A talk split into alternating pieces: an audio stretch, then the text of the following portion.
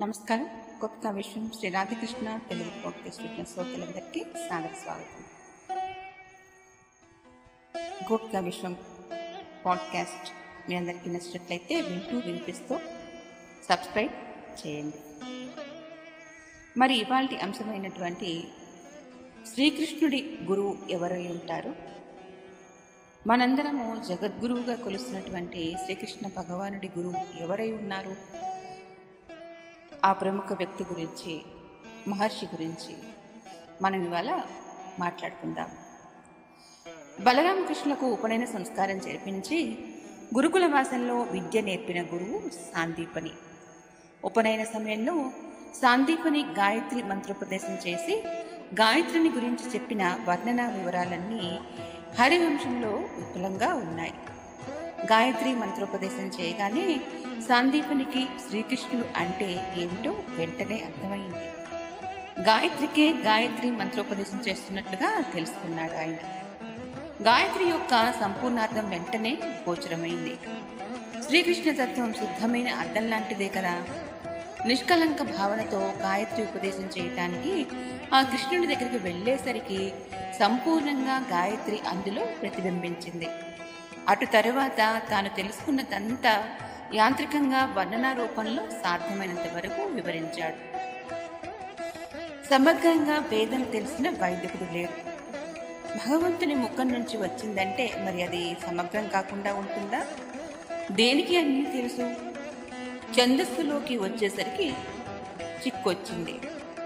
సాందీపని కృష్ణుడితో కారణ జన్ముడైన నీకు ఎంతో తెలుసు. అయినా చెప్తున్నాను. గాయత్రి అనగా ఛందస్సు. మూడు పాదాలు కలిసినవి. అష్టాక్షరి లక్షణాలు గల పదం. వర్ణములు ఇరవై నాలుగు మాత్రమే ఉండాలని నియమం లేదు. ముప్పై రెండు కూడా ఉండవచ్చు. ఛందస్సుని మాత్రం గాయత్రి అంటారు. అది గానయోగ్యం. అది రక్షిస్తుంది అంటారు అని చెప్తారు. అలాగా గురుదేవా మరి రక్షణ అంటే ఏమిటి అంటాడు కృష్ణుడు. సాందీపని ఇలా చెప్తున్నారు. నాయన దేవతలు ఉన్నారు. వారు మనుషుల్ని రక్షిస్తారు. యజ్ఞ కర్మలు జగత్తులో జీవుల్ని ఆపద నుంచి రక్షించాలి. జర మృత్యువు వీటి నుండి రక్షణ కాదు. అవిద్య మోహంలో దిక్కుదుడై బంధనము తన చుట్టూ పెంచుకుంటాడు జీవుడు. ఇది ఇంద్రజాలంలా ఉంటుంది. అదంతా ఇదివరకే సంసిద్ధం. బలలో జీవుడు ఎప్పుడు పడతాడా అని అది వేచి ఉంటుంది. అందులో వాడు తన స్థితి తెలుసుకోలేక భక్షణలో పడతాడు. సత్య ప్రబోధం చేసి ఆత్మవస్తువుని తెలుసుకునేలా చేసే శక్తి ఈ ఛందస్సులో ఉన్నది. ఛందస్సులో దాగి ఏది ఉన్నదో అది గమ్యస్థానానికి తీసుకెడుతుంది అంటే this is the vehicle which can take you to the end ఇది నిన్ను చివరి దాకా తీసుకెళ్ళే వాహనం లాంటిది. అదే గమ్యము అవుతుంది అని చెప్తున్నారు. పద్నాలుగు గుణాలు దాటాక గమ్యస్థానము ఉన్నది. ఇదంతా శూన్యం. మిథ్య అని అక్కడి నుంచి తెలుస్తుంది. జగత్తు యొక్క అసత్యతత్వము అక్కడి నుంచే గోచరిస్తుంది. అక్కడికి గాయత్రి తీసుకువెళ్తుంది. పూర్వము సృష్టికి అంతా జలము కావలసి వచ్చి దేవతలు దాహంతో ఎదురు చూశారు. జగత్కారణమైన తన్మాత్రల నుంచి గాయత్రి జలము తెస్తే జలమయమైన సృష్టి అప్పటి నుంచి ప్రారంభం. గాయత్రి విశేషము గాయత్రి తెచ్చింది ఏ ఛందస్సు? చేయలేకపోయింది. ముందు సృష్టిలో తపస్సే ఉంది. ఆ తపస్సులు లోకాలను నడపటానికి దివ్య తేజో శరీరాలను పొందింది. ఎలాగంటే అద్భ్య సంభూత పృథివీర సహ అన్నట్లుగా ముందు సృష్టి అంతా ఉదక రూపంలో ఉంది ఇదే సాందీపని కృష్ణుడికి చెప్పినట్టు హరివంశంలో ఉన్నది.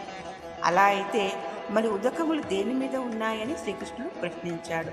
అంటే కింద నేల ఉన్నది కాబట్టి నది ఉన్నది అని మనం అంటాం మరి నేల లేకపోతే నది ఏమవుతుంది? అనవచ్చును కదా. కాబట్టి ఇమం మే వరుణ మృడయ అని వరుణ మంత్రములే వరుణను రప్పించి అతనితో ఈ విషయం శ్రీకృష్ణుడికి చెప్పమని అన్నాడు. వరుణుడు శ్రీకృష్ణుడికి మూడు మార్లు ప్రయత్నం చేసి అంతర్ధానమయ్యాడు. నీటి నుంచి సృష్టి వస్తే మరి సృష్టిలో ఇంకా నీరున్నది కదా అన్నదానికి కోతుల నుండి మనుషులు వచ్చినా ఇంకా కోతులు మిగిలిపోయినట్లు అని చెప్పుకోవచ్చును. జలము నుండి వచ్చిన భూమి ఎంతగా పెరిగిందంటే అదే జలాన్ని భరిస్తున్నట్లు కనపడేంతగా పెరిగింది. మరి ఇక జలములోనే పృథ్వీ ఉన్నట్లుగా అయితే మనకు అసౌకర్యము భయము కనుక భగవంతుడు పృథ్వీలోనే నీరు ఉండేలా కనపడేలా చేశాడని చెప్తున్నారు. అప్పటికి కూడా భూమిలో మూడు వంతులు నీరు ఉంటుంది. అందుకే జలంలోనున్న మనుష్యుడు జలము అంటే భయపడే స్థితిలో ఉన్నాడు కాబట్టి తనలో ఉన్నది ఎనభై శాతము నీరే కదా. కాబట్టి జలతత్వంలో ప్రవేశించి మనగలుగుతాడు. సత్యము నుండి మాయ పుట్టడం అంటే ఇదే. మాయ పుట్టి విస్తరించి సుస్థిరం కావటం ప్రకృతి లక్షణం. జలము అగ్నికి సమీపంగా ఉంది. జలం నుండి ప్రాణం పుట్టింది. అచేతనమైన ప్రకృతిని చైతన్యం చేయటానికి నీటి నుండి ప్రాణములు పుట్టినవి. మొగ్గ పెద్దగా కావటానికి వికసించి పుష్పించడానికి కారణమైన ప్రాణశక్తియే. అంటే పుట్టి పెద్ద అయ్యే సమస్త వస్తువుల్లోనూ ప్రాణం అంతర్భూతమై ఉంటుంది. పంచభూతములు క్రమంగా పుట్టినవి అంటే అవి ప్రారంభమందు ఇప్పుడు మనం అనుభవించే లక్షణములలో లేవు. సూక్ష్మ దశలలో తత్వములుగానే ఉన్నాయని అంటున్నారు. ముందు రాబోయే మిగతా నాలుగు భూతములు సృష్టి ఉండటానికై పరబ్రహ్మ తత్వమే ఆకాశమంతా వ్యాపించి ఉన్నదని అంటున్నారు. మరి ముందు ఆకాశం పుట్టింది అదేమో ఒట్టి ఖాళీ స్థలము. అంతకుముందు ఖాళీ కూడా లేనిది ఉండేది. ఇది మనుష్య బుద్ధికి చేరడానికి చాలా అనుభూయంగా మారుతుంది. తపస్సులో సమాధి ఎందు ఆకాశ స్థితి అర్థమవుతుంది. పరబ్రహ్మ వస్తువు అనే ఆకాశానికి మాతృక కాబట్టి పరబ్రహ్మ అనుభూతి పొందటం వల్ల అది అర్థమవుతుంది. కం బ్రహ్మ అని అడిగితే ఖం బ్రహ్మ అని సమాధానం. ఇక్కడ ఆకాశం అంటే కేవలం శూన్యం.